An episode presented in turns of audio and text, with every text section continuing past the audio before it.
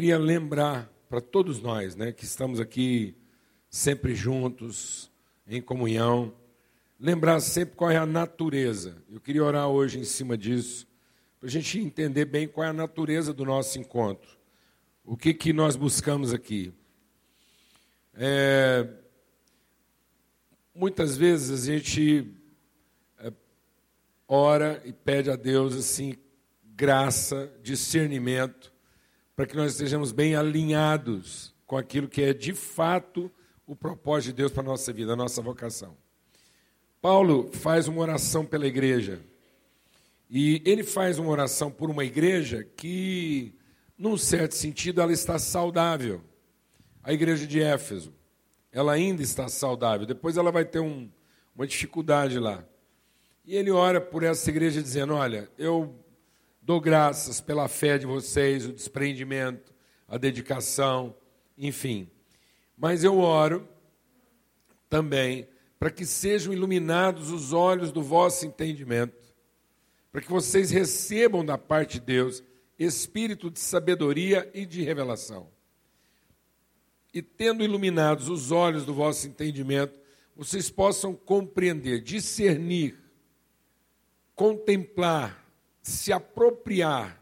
Então, quando ele fala, eu oro para que sejam iluminados os olhos do vosso entendimento, para que vocês possam compreender é no sentido de se apropriar, conhecer, vivenciar aquilo que é as riquezas, que são as riquezas da vossa vocação em Cristo. Amém. Então há uma vocação, há uma identidade, há um nome. Quando Deus nos dá um nome diferentemente do que muita gente entende hoje em dia, é, às vezes hoje a gente dá um nome como se ele fosse só um diferencial. A gente chama alguém de João para não confundir com um José. Mas, ou não confundir com um Sebastião. Então, o nosso nome, muitas vezes o nome para as pessoas hoje, é muito mais um nome numeral. É, um, é uma identificação estética de diferença. Mas quando a palavra de Deus fala dos nomes que Deus deu, não era um numeral diferencial, era um pronome verbal, ou seja, ele tinha um significado de propósito. Lembra lá quando Deus colocou todas as, as coisas no jardim, depois de tudo pronto, qual foi a única coisa que coube ao homem fazer? Alguém lembra não? Dar nome.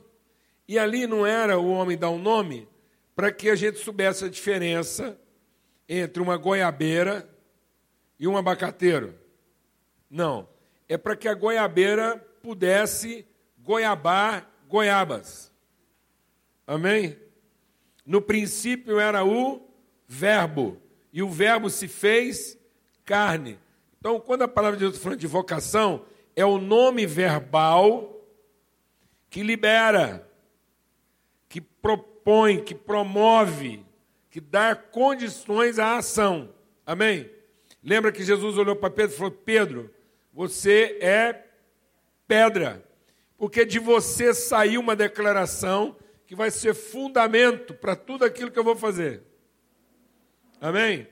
Então não era um Pedro que não é João.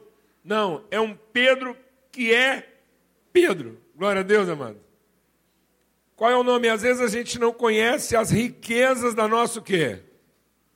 Vocação, do nosso nome.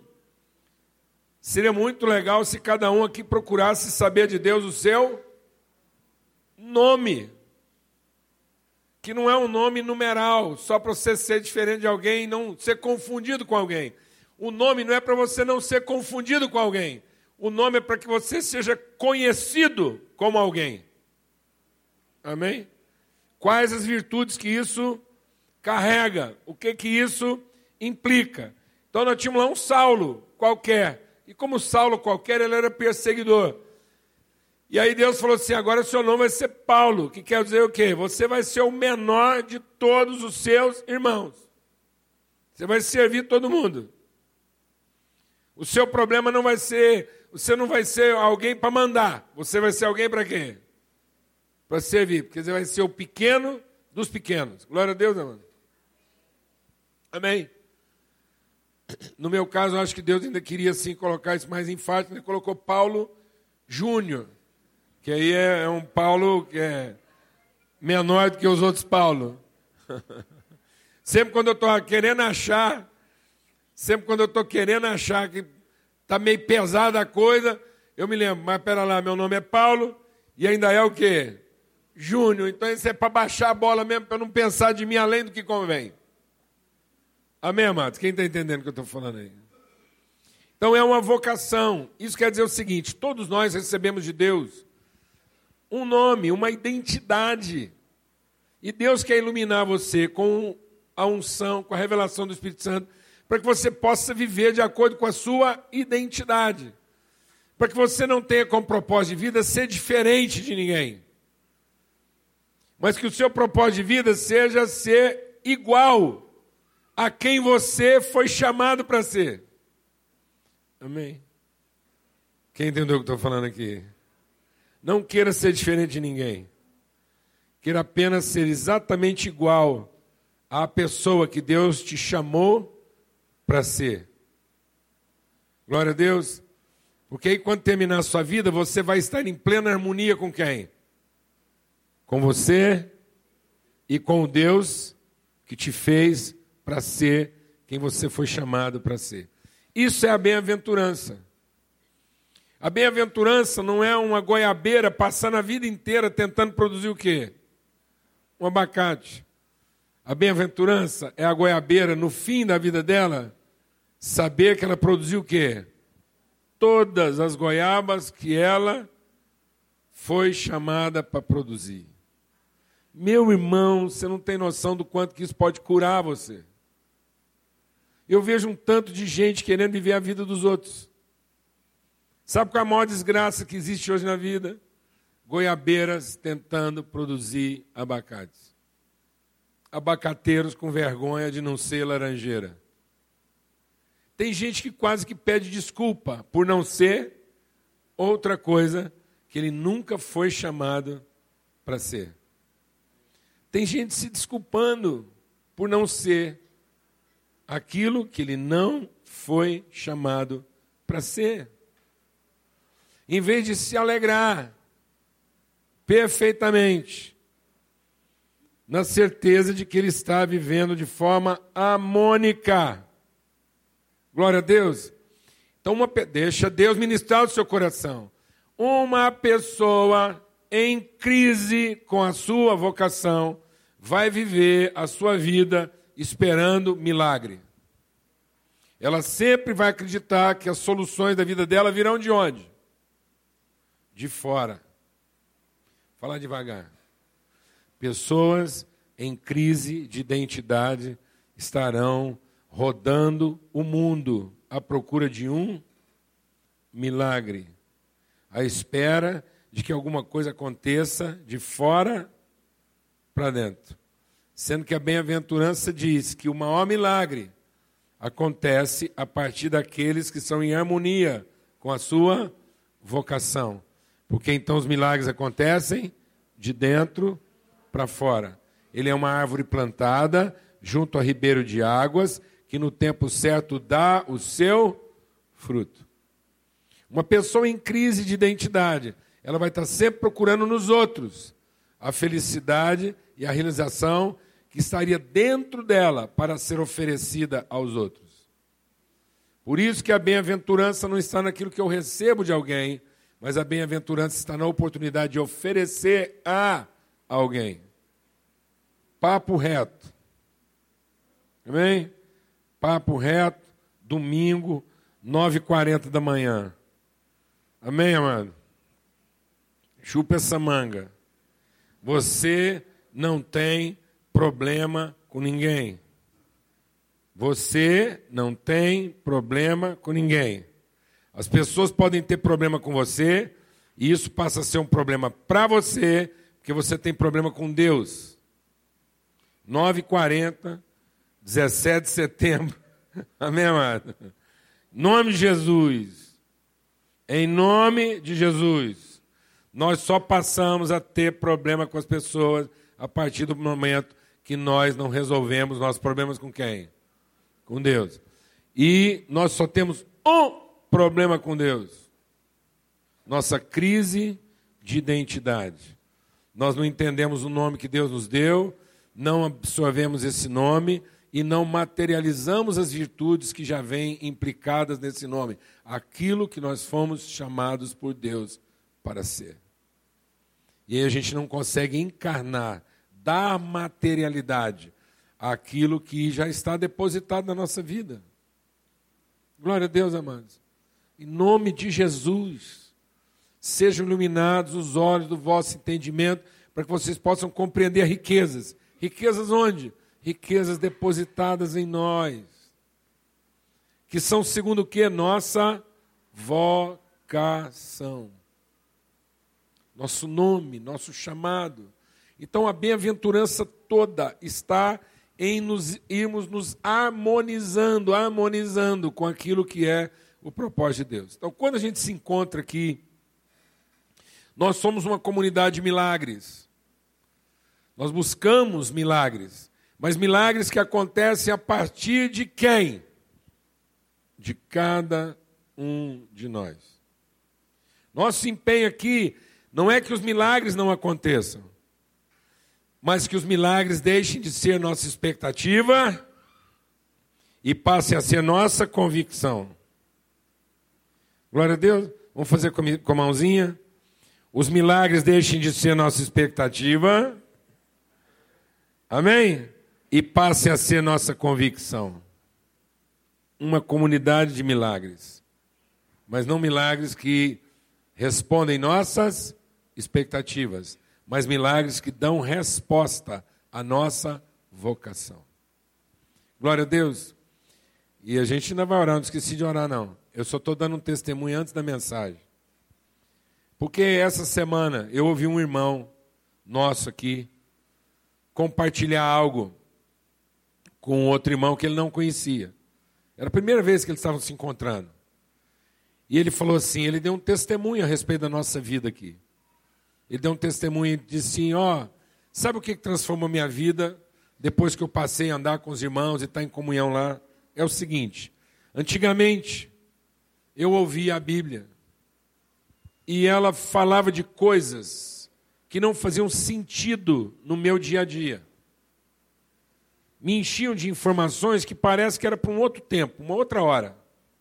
Mas agora, quando eu abro a Bíblia, a gente medita lá nessa palavra, Dez minutos depois, eu consigo colocar isso em prática. Amém? Eu consigo usar isso na minha relação com as pessoas. Então, amados, todo o nosso esforço em abrir a palavra de Deus aqui, não é para que você vá para sua casa e fique lá esperando o quê? Um milagre. Mas é para que dois minutos depois que a gente meditou nessa palavra, você seja o milagre. Glória a Deus que cada um de nós aqui comece a funcionar segundo o seu nome. E as nossas crises de identidade comecem a desaparecer, para que nós possamos viver não segundo nossas carências, mas possamos viver segundo as riquezas da nossa vocação. Essa semana ainda eu vi uma, uma declaração de um de um, um cara aí que fala na área de empreendedorismo é um dos palestrantes modernos hoje, um cara muito ouvido. E ele disse assim: Deixa Deus ministrar o seu coração, mano, porque Deus vai falando. E esse cara disse o seguinte: Aquele que trabalha pelo salário vive para pagar a conta. Esse cara não estava num culto, não. Ele estava numa palestra para empresários. Eu vou falar devagarzinho. Aquele que trabalha pelo salário, vive para pagar a conta. Ele transformou uma vida de ministério, uma vida de vocação, uma vida de propósito em uma atividade comercial. Deus não quer que você fique escravizado a uma atividade comercial, mas Deus quer que você viva uma vida de propósito. Deus não quer que você seja um assalariado pagador de conta. Por isso que todo irmão, quando vem me procurar pedindo oração por emprego, eu não oro. Os caras vêm e falam, oh, pastor, eu queria que o senhor orasse aí, porque eu estou precisando arrumar um emprego. Eu falo, não, amado, você está sem emprego. Eu falei, ele fala, estou. Então nós vamos orar agora, louvando a Deus pela sua libertação. Porque nós vamos orar aqui para você arrumar trabalho. Para os seus olhos ser iluminados, por tanto de trabalho que você tem pela frente, para que você nunca mais sirva a um emprego, mas que você se transforme num trabalhador. Deus quer que todos os seus filhos deixem de ser o quê? Empregados, vivendo pelo salário, como pagadores de conta, para se transformarem em trabalhadores. Gente que em tudo aquilo que faz materializa, comunica, transmite virtude. Gente bem-aventurada. Amém? Glória a Deus. Quem crê nessa palavra aqui? Então é isso. A gente vai abrir a palavra de Deus. Vamos meditar. Em nome de Jesus. Para que em dois minutos, 30 segundos, você já consiga fazer o quê? Colocar isso em prática. Você acredita em milagre? Nós acreditamos em milagre. Essa é uma comunidade de milagres. Nós temos visto milagre todos os dias. Eu, eu tenho vivido. A minha vida é uma vida de milagres uma vida de milagres. Só milagre. Mas é uma vida de milagres que eu faço parte deles. Nossa casa faz parte deles. Não são milagres de expectativa, são milagres de convicção. Deixa Deus ministrar o seu coração. Durante 400 anos o povo de Deus ficou escravo no Egito. Amém? Eles ficaram tão acostumados eles ficaram tão acostumados a trabalhar só pelo sustento que eles, eles mesmos se colocaram na posição de escravos. O Egito não escravizou o povo judeu. O povo judeu foi gradualmente se escravizando ao Egito. O povo judeu não foi lá para o Egito como um povo conquistado, tomado. Não. Eles foram lá porque o Egito era um lugar de quê? de bênção. É um lugar onde Deus ia prover as necessidades deles. Trabalho, amados, é um lugar de bênção. Você poder levantar de manhã e trabalhar é um lugar de bênção. Mas às vezes a gente não entende o que, que é de fato o nosso papel. Por que, que o Egito era um lugar de bênção? Porque Deus tinha mandado alguém do povo de Deus para ir lá e transformar aquilo em lugar de bênção. E aí o povo foi para lá e começou a viver e a se dar bem. Só que eles começaram a achar o quê? Que a bênção era o Egito. E aí ninguém foi conquistado, mas eles gradualmente foram o quê? Cedendo a sua vocação e se acomodando a um lugar que agora começou a explorar a capacidade de trabalho deles. Eles deixaram de ser o abençoador daquela terra e se tornaram os escravos dela. Deus te dá um lugar para trabalhar, Deus te dá uma vida para viver, e em vez de você se tornar o abençoador desse lugar, o abençoador da família, o abençoador da empresa, o abençoador da cidade, nós nos tornamos o quê? Escravos dela. Nós começamos a trabalhar para receber algum tipo de bênção desse lugar. Quem está entendendo o que eu estou falando? E eles ficaram escravizados. Deus tirou eles do Egito, com muito custo. Deu um trabalhão danado, mas tirou. Durante 40 anos, aquele povo experimentou o quê? Milagre, milagre, milagre, milagre. Milagre. E aquilo mudou o povo? Não. Deus mandou maná. Eles tinham fome, gente. Passarinho caía do céu. O pão, já imaginou? Você já imaginou? Você levantar de manhã e choveu comida na sua casa. Era assim. Alguém entendendo o que eu estou falando? Não. Eles chegavam num lugar de água contaminada, punham um pouquinho de sal lá e a água pum, ficava pura. No meio do deserto, vocês estão andando lá, não tem água, Moisés ia lá e a água corria. Meu Deus do céu, mudou o povo? Não. Quando eles finalmente entraram na terra prometida, porque o entendimento deles foi transformado, o que, que a Bíblia diz? O que, que a Bíblia diz? quando eles entraram na terra prometida, qual foi a primeira coisa que acabou? Parou de chover comida. E Deus falou assim para eles: agora aqui, meu filho, a chapa é quente. É mais ou menos isso que está escrito lá em Josué, transliterado. A chapa é quente. Vocês vão ter que trabalhar e muito. Tem inimigos sobrando. Quando vocês acharem que acabaram os inimigos, eles brotam do chão. Mais luta. Porque eu estou transformando vocês no milagre. Vocês, meu povo, são o milagre dessa terra. Vocês são os abençoadores dessa terra.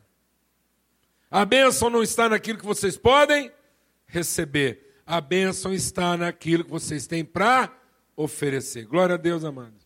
Nome de Jesus. Nome de Jesus. Viver segundo uma vocação. Vamos orar. Quem quer orar essa manhã? Para ser transformado em entendimento. Teus olhos iluminados. Pai de misericórdia. Deus de toda bondade. Senhor, é o nosso Pai, o Senhor deu um nome para cada um, para cada um. Tua palavra diz que todos nós recebemos uma pedra e que quando a gente olha para essa pedra, nosso nome está escrito nela. Ajuda-nos, Espírito Santo, pelo poder do sangue de Cristo Jesus derramado sobre nós, que nos purifica de todo pecado, de toda desobediência. O Senhor nos reconcilia contigo para que o nosso entendimento esteja harmonizado à tua vontade.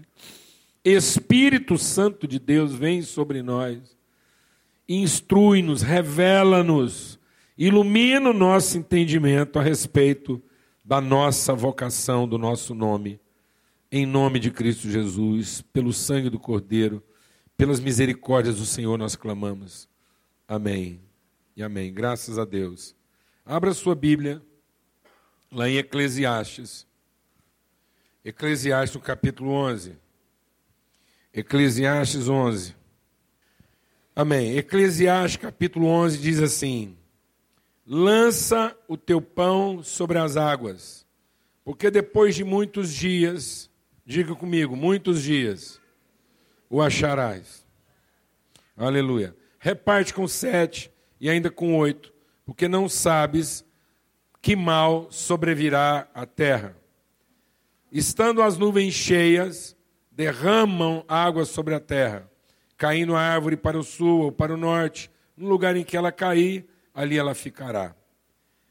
Quem somente observa o vento nunca semeará e quem olha para as nuvens nunca cegará.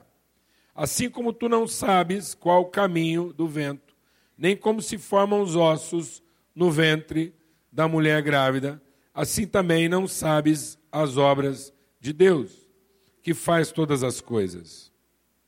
Semeia pela manhã a tua semente, e à tarde não repouses a tua mão, porque não sabes qual prosperará, se essa se aquela ou se ambas igualmente serão boas. Doce a luz e agradável aos olhos ver o sol. Ainda que o homem viva muitos anos, regozije-se em todos eles. Contudo, deve-se lembrar de que há dias de trevas, porque serão muitos. Tudo quanto sucede é vaidade. Lança o teu pão sobre as águas, porque depois de muitos dias você vai recolher. Esse texto, amados, está falando de semeadura, que é um princípio da palavra de Deus. A Bíblia diz: tudo que o homem semear, é isso que ele vai colher.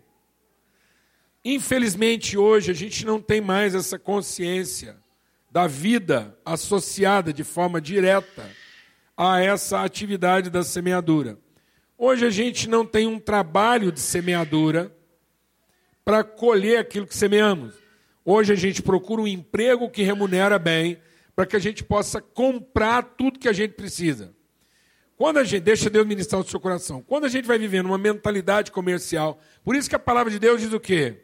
O amor ao dinheiro é a raiz de todos os males. Porque, deixa Deus ministrar aqui, amado.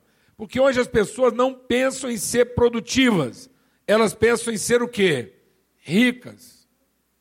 Porque ela não associa mais a vida que ela vive aos processos pelos quais ela tem que passar nessa vida.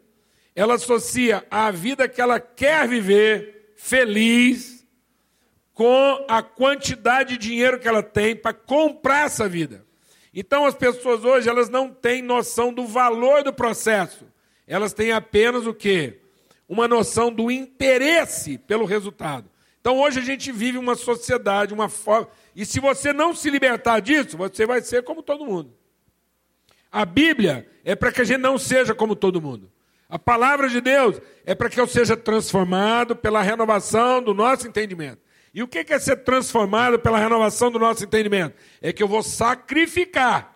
Eu vou, sa eu vou fazer um sacrifício. Eu vou fazer uma entrega. Eu vou colocar no fogo a minha maneira humana de pensar. E a minha maneira humana de pensar é o seguinte: você não precisa aprender com o processo. Você só tem que ter uma competência que garanta a você um resultado. Então não interessa o processo, interessa você ter poderes para garantir um resultado. Então hoje as pessoas elas não querem viver o processo, elas querem ter recursos para ir lá na prateleira e comprar o resultado. E quando você quer poder para comprar o resultado, você vai lá e diz assim: Ah, eu quero esse café. É, meio forte, extra forte, descafeinado. Então, aquele café é bom porque ele te produz o quê? Prazer. E não porque ele conta a sua história. Então hoje nós não temos história. Nós não temos uma história. Então, antigamente, quando uma família reunia para tomar café, aquele café era bom porque contava uma história. Foi difícil, foi trabalhoso, a gente quase perdeu a lavoura, deu uma praga, tivemos que levantar de madrugada. Fomos lá, combatemos, os inimigos tentaram tomar, a gente lutou, no fim sobrou isso aqui. E agora vamos repartir. E isso conta a nossa história. Eu me lembro de chegar na casa da minha avó, e era o único lugar do planeta que eu comia pão de queijo com uns pedacinhos de cravo. Nunca vi contar um negócio desse, só na casa dela. Eu nem sei se eu gostava daquilo. Mas eu amava minha avó. E era só com ela que eu tinha aquele negócio. Então aquele cheiro, aquele momento, o carinho dela fazia aquilo que você saborou nunca mais. Não me ofereça pão de queijo com cravo. Não sei se eu vou gostar. E pode ser um desapontamento. Você vem aqui hoje, fala, não, Paulo Júnior falou com a avó dele, punha cravo no pão de queijo. Aí você tem a desgraçada ideia de fazer um negócio desse lá, me oferecer. Pode ser um desastre. Não invente. Não tente ser minha avó. Mas me chama na sua casa para contar a sua história. E não para me impressionar com o seu poder. Nossa vida tem que contar o quê? Nossa história. Os aromas, as cores, os processos, as dores, as lutas, as incertezas. Porque nós estamos sendo construídos com ela naquilo que é a nossa vocação. Vamos conhecendo, vamos nos tornando cheios de entendimento, de plenitude a respeito de quais são as riquezas da nossa vocação. Glória a Deus, amado. Então, esse texto está falando de semeadura. Ele está dizendo o seguinte: lança o teu pão sobre as águas, porque pode passar muito tempo, pode demorar, mas você vai o quê? Colher. Paulo escrevendo aos Gálatas, ele diz assim: a vida é difícil, é cheia de tribulação, mas o homem só colhe aquilo que semeou. Quem semeia ventos vai colher o quê? Tempestade. Então, se você não tem semeado, se você não tem se submetido ao processo de Deus, no fim de tudo você não vai conhecer nem você mesmo. E você vai estar esperando que as pessoas te reconheçam e elas não te reconhecem. Sabe por que, que muitas vezes as pessoas não nos reconhecem? Porque a gente mesmo não se conhece. Então a gente fez muita coisa, mas não foi conhecido por ninguém. Meu irmão, não se ocupe de fazer muitas coisas se você não tem sido conhecido por ninguém e se você não conhece nem a si mesmo. Se você não é capaz de lembrar da sua própria história, que história você conta, que características você carrega. Amém. O Francisco faz umas viagens lá para Minas Gerais. Vai lá para o sul de Minas. E ele traz de lá. Francisco está aqui. E ele traz de lá um queijo Minas da Serra da Canastra. Que não tem nada parecido nesse mundo, não, amados. Peça para Deus. Estou falando como mineiro.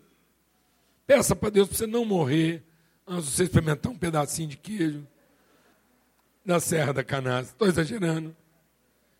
E para piorar esse negócio, alguém lá teve a má ideia de fazer um doce de leite fino, aqueles marronzão escuro, que quando combinado com esse doce de leite, a Selene está quase passando mal aqui, porque eu não podia estar tá falando um negócio desse.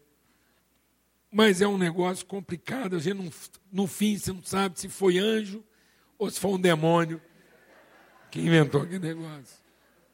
Mas eu penso que foi anjo, só que às vezes é um demônio que enlatou aquilo e comercializou. Igual lá no Jardim do Éden. Mas o Francisco pensa que eu amo queijo e doce de leite, porque eu sou mineiro. Não, eu amo o Francisco. E ele podia trazer o pior queijo já feito nesse planeta. Que alegria seria o quê? A mesma. A mesma. Porque o que me encanta é o gesto, é a lembrança, é saber que no meio do seu trabalho, dos seus afazeres, da sua luta, alguém parou e vendo alguma coisa lá, em lugar de ver aquela coisa, viu o quê? Viu você e a história que vocês têm juntos. Entendeu isso, irmão? Então, em nome de Jesus, a gente não vai conseguir ser reconhecido por ninguém se a gente não está se dando a conhecer. Não é o dinheiro, não é a conquista, não é o resultado, não é o resultado. É o processo. É a forma como a gente se torna parte da vida um do outro, nas mínimas coisas.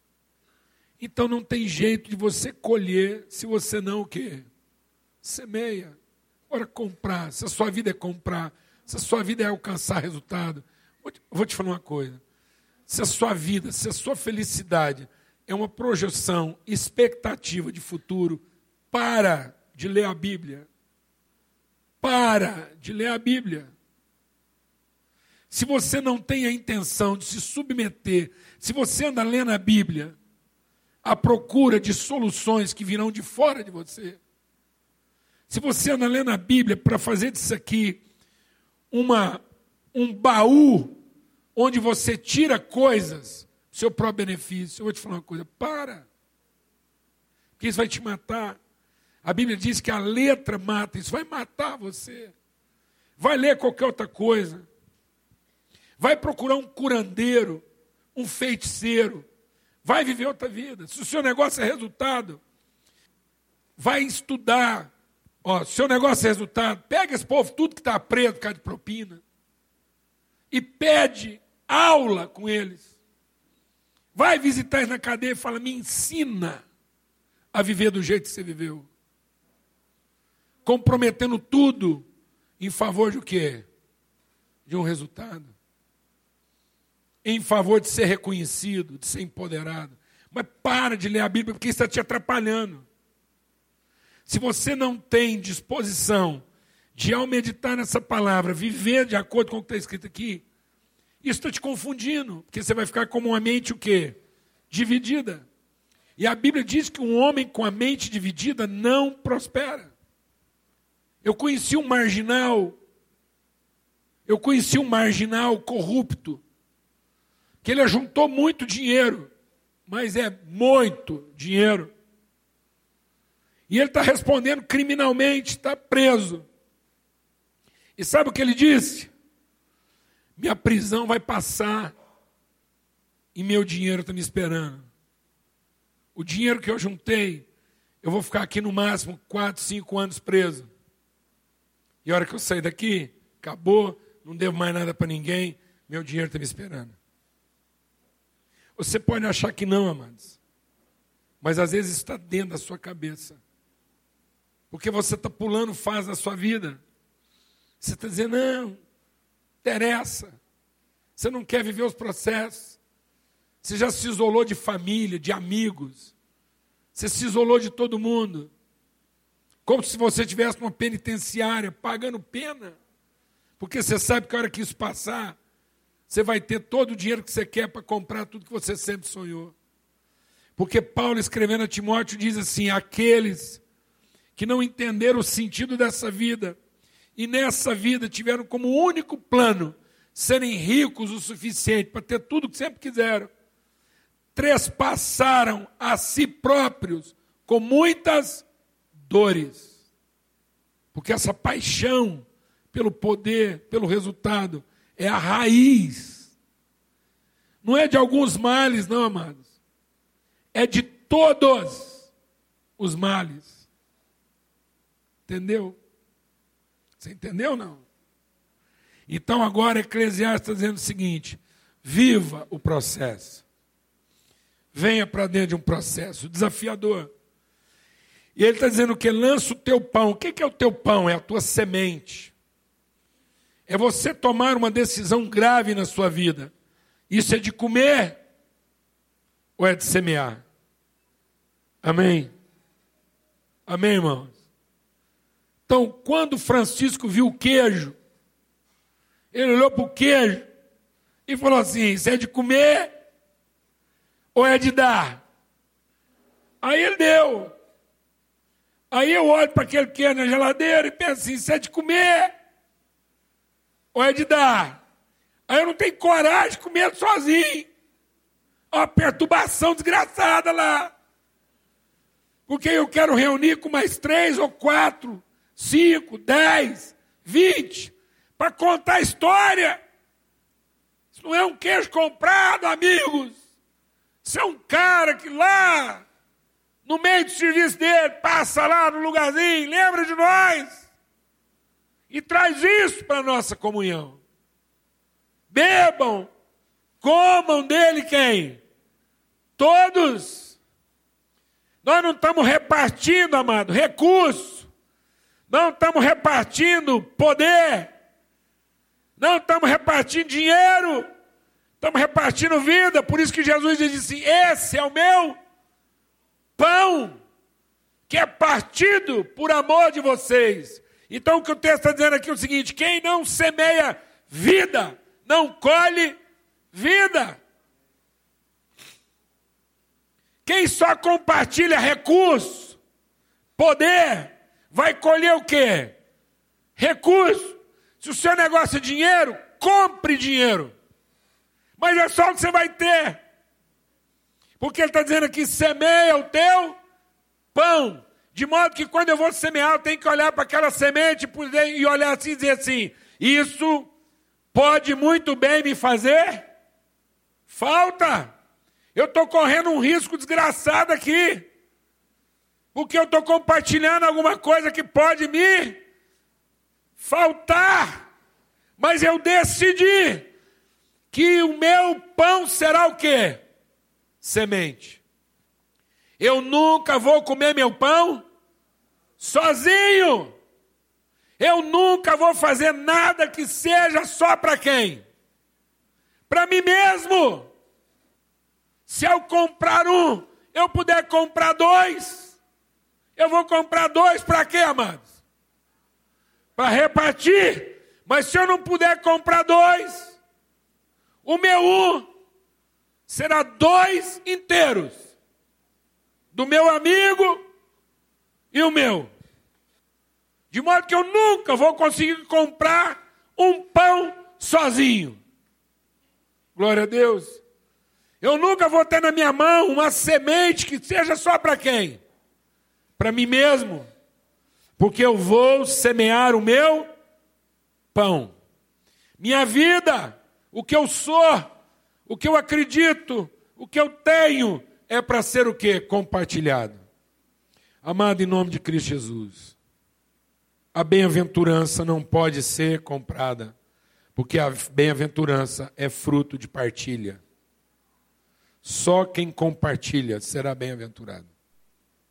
Você escutou isso? Fala para quem está do seu lado aí. Só quem compartilha será bem-aventurado. Não importa o tempo que isso leve. Paulo diz assim: não pare de fazer o bem, não pare de semear a sua semente, porque a seu tempo você vai colher se você não desanimar. Compartilhe a sua vida, não retenha. Não ceda à tentação de fazer alguma coisa que seja só para quem? Para você mesmo. Glória a Deus. Quem crê nessa palavra? Então que a sua semente seja o seu pão e que o seu pão seja a sua semente. O que, que é a minha semente? É a minha vida. O que, que é a minha vida? A minha semente. A vida que eu tenho é a semente que eu tenho para repartir. A semente que eu tenho representa a vida que eu tenho. Então eu nunca estou fazendo uma coisa. Deixa Deus ministrar o seu coração. Você sabe o que, a maioria das pessoas pensam hoje? Vou te falar. Eu quero te compartilhar isso bem devagar, porque nós estamos aqui para aprender. As pessoas hoje retêm o essencial, compartilham o que sobeja. Demônio, demônio, ensino de capeta. Compartilhe o essencial, retenha o que sobeja. Porque se não sobejar, você não reteve. Amém? E se sobejar e você reter, isso vai virar essencial, você reparte de novo. Glória a Deus, amado. Em nome de Jesus. Mas o mundo te ensina o quê? O que, que o mundo te ensina? Guarde o essencial, reparta o que sobeja. E se não sobejar, não reparta. Por isso que tem muita gente que mente ao dizer que não tem o que repartir. Sabe por que muita gente não tem o que repartir? Porque ela está guardando o que? O essencial. Transforme o seu pão em semente. Você terá sempre o que repartir. Glória a Deus. Compartilhe o essencial, guarde o que sobeja. Porque se sobejou e você guardar, vira essencial, você reparte de novo. Glória a Deus, amado. Aleluia. Aleluia. Mas se você aprender a guardar o essencial, o dia que você não tiver o que sobeja, você parou de repartir. E aí você perdeu a vida. Porque a vida está em lançar o pão sobre as águas. Você tem uma semente, essa semente é o seu pão, é a sua vida. O seu pão é a sua semente, sua semente é o seu pão. O que, que você faz? Você lança o pão. Esse é o meu corpo, essa é a minha vida que eu estou repartindo. E vou dizer uma coisa para vocês, amados. No momento em que Jesus estava fazendo isso, aquilo que ele estava repartindo era o seu essencial e não aquilo que sobejava. E não importa o tempo que isso leve, você vai colher. Diga comigo, não importa o tempo que isso leve, nós vamos colher. Depois de muito dia você recolherá. Outra coisa importante que esse texto está dizendo: se você quer ser alguém que vive o processo de Deus, como um homem que saiu a semear, o reino de Deus é como um homem que saiu a semear. Você quer ser essa pessoa? Então aprenda uma coisa: não tente controlar os processos. Ele está dizendo aqui: aquele que fica lá buscando as melhores condições nunca vai semear. Você sabe o que eu vejo muita gente fazer? Primeiro, ele guarda o essencial e espera ter sobrando para repartir. Já pecou. Não. Comece a repartir a partir do seu essencial. Se não tem para repartir, fica com a metade. Glória a Deus. Amém? Reparte o teu pão. Quando você começar a fazer isso, não espere as melhores condições. A Bíblia diz: aquele que fica olhando para as nuvens ou para o vento, nunca semeia. Você sabe por que, que muita gente não experimenta o melhor de Deus? Porque está sempre esperando uma melhor condição para fazer isso. Vai chover? Não vai chover. Vai fazer sol? Não vai fazer sol. Vai dar certo? Não vai dar certo. É para o lado direito? É para o lado esquerdo. E o que, que ele está dizendo aqui? Os processos vão acontecer, a vida vai acontecer. E se você ficar esperando as melhores condições, você pode perder o seu momento, a sua hora. E ele diz o quê? Assim como você não sabe qual é o caminho do vento, nem como se formam os ossos do vento da sua mãe, da mãe que está grávida, assim também não sabes as obras de Deus que faz todas as coisas. Aquele que fica observando o vento, esperando as melhores condições, nunca vai semear. E aquele que fica olhando para as nuvens nunca vai colher. Tem gente que diz assim: ah, pastor, mas as coisas não acontecem comigo. Você nunca semeou? Você nunca assumiu o risco? O que, que significa perder o controle? Assumir o risco. O que, que é a atividade da semeadura, amado? Uma atividade de quê? De risco. Aí as pessoas não querem mais ser semeadoras, elas querem ser compradoras de supermercado. Então hoje, elas procuram uma atividade segura para ter o dinheiro para comprar aquilo que não envolve risco. Porque ela já quer o café pronto que ela pode escolher. Extra forte, forte, fraco. Alguém está entendendo o que estou falando? Então nós estamos eliminando o risco da nossa vida. Portanto, agora eu não tenho que viver o risco. Eu não tenho que me transformar nessa pessoa. Eu só tenho que ter dinheiro para comprar a coisa já acabada do jeito que eu quero. Aí o que, que você faz? Casamento não deu certo. Você rifa, compra outro. Emprego não deu certo, você rifa, arruma outro. Cidade não está boa, você rifa, muda para outro. Nós perdemos a noção de conquista, de risco. Casamento é risco. Hoje em dia, pai, o povo Fica examinando as mulheres, leva para casa para testar. Os caras hoje levam as mulheres para casa para testar. Depois vem com aquela maior cara de pau. Pastor, nós já estamos juntos há muito tempo, a gente estava vendo assim uma relação. A gente queria oficializar, falei, oficializar o quê, meu irmão? Não, porque agora a gente quer casar. Eu falei, não, vocês estão casados desde o dia que vocês dormiram a primeira vez juntos. Dormir não, porque se tivesse dormido estava bom demais. Desde o dia que vocês deitaram junto lá para não dormir.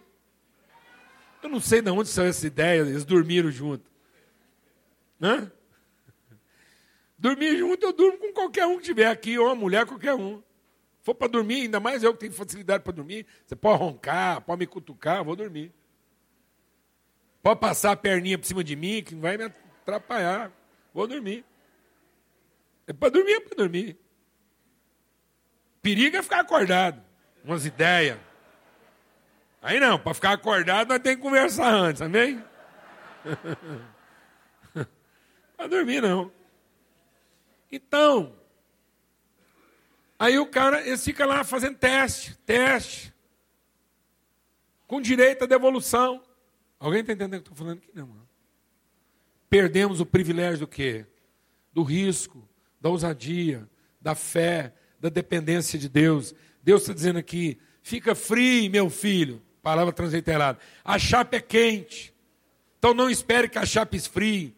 Esfrie você a chapa. Fica frio, tenha calma. Glória a Deus. Eu faço, eu controlo. Eu é que sei como é que a coisa funciona. Então vem para cá, para uma atividade de risco, e você vai aprender a andar comigo. Segunda coisa, não, per, não tenha tenta o controle. Não seja seletivo. Não tente ter o controle, esperando as melhores oportunidades e não tente ser seletivo, garantindo para você mesmo as melhores condições. Porque ele está dizendo aqui: semeia a tua semente, de tarde vai trabalhar, não fica aí fazendo juízo de mérito. O que ele está dizendo é isso, amados, em nome de Cristo Jesus, os processos de Deus são para construir você. E se você for uma pessoa bem construída no processo de Deus, você vai inspirar outros. Mas nós deixamos de viver o processo de Deus em que Ele está construindo a gente para passar a ter o quê? Juízo de mérito sobre quem merece o nosso trabalho. Ele está falando aqui, ninguém merece seu trabalho, não, amado. Porque quem trabalha para quem merece, trabalha por interesse, já não é trabalho, é emprego. Quem só trabalha para quem merece, não merecia trabalhar, porque só trabalha por interesse, é um mercenário, é um, é um, é um comerciante. A Bíblia está dizendo: trabalhe, trabalhe, não seja seletivo, faça a sua parte. De manhã semeia, de tarde trabalha, porque você nunca sabe de onde virá a prosperidade. Às vezes você olha para uma pessoa, acha que ela vai te dar a melhor remuneração, e ela é um canalha. E às vezes você está trabalhando para uma pessoa aqui, achando que você está perdendo tempo, e ela é a pessoa que vai significar a grande virada da sua vida. Não menospreze, não julgue pela aparência, não faça juízo de mérito. Deus diz que a única coisa que nós não podemos fazer nessa vida é julgar quem quer que seja.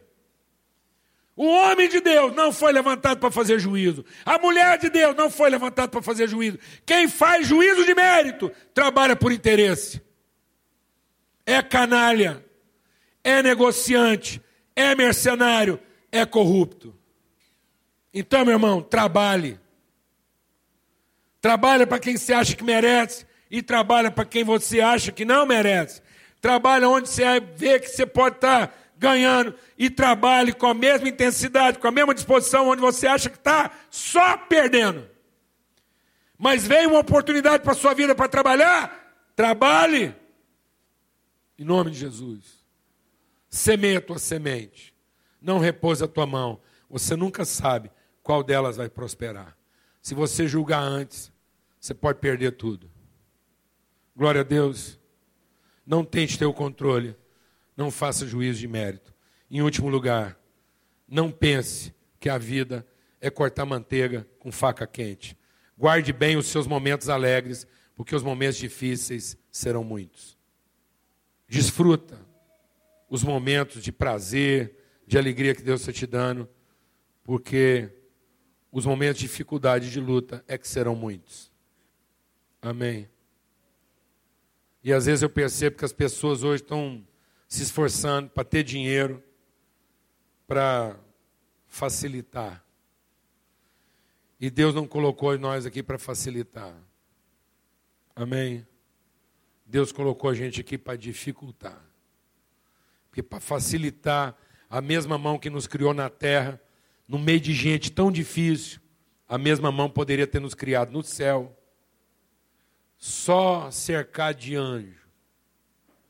Se o negócio fosse te levar para o céu, você já tinha sido criado lá. Não precisava dessa canseira. Gente, é para nos desafiar ao extremo, para que nós nos tornemos as pessoas que nós fomos feitos para ser. Gente, não é para facilitar. Gente, é para dificultar. Você está entendendo o que eu estou falando, não, mano? Porque você fala assim, rapaz, Deus levantou uma pessoa para me ajudar. Eu não sei o que eu faria sem ela. Fique esperto.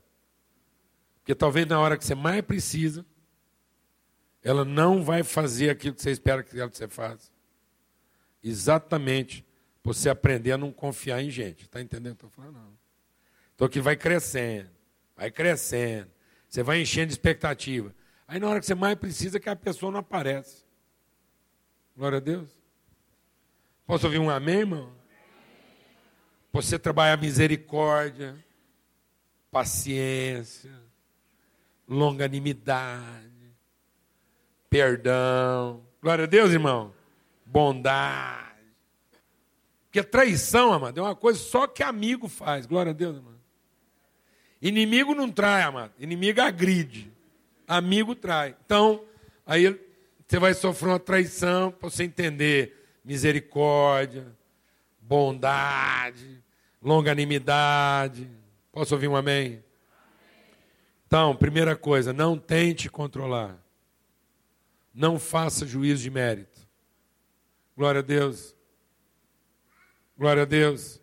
E não pense que é porque Deus que está abençoando o processo que ele vai ser fácil. Portanto, semeia, trabalhe e persevere. Semeia a tua semente, reparte o teu pão.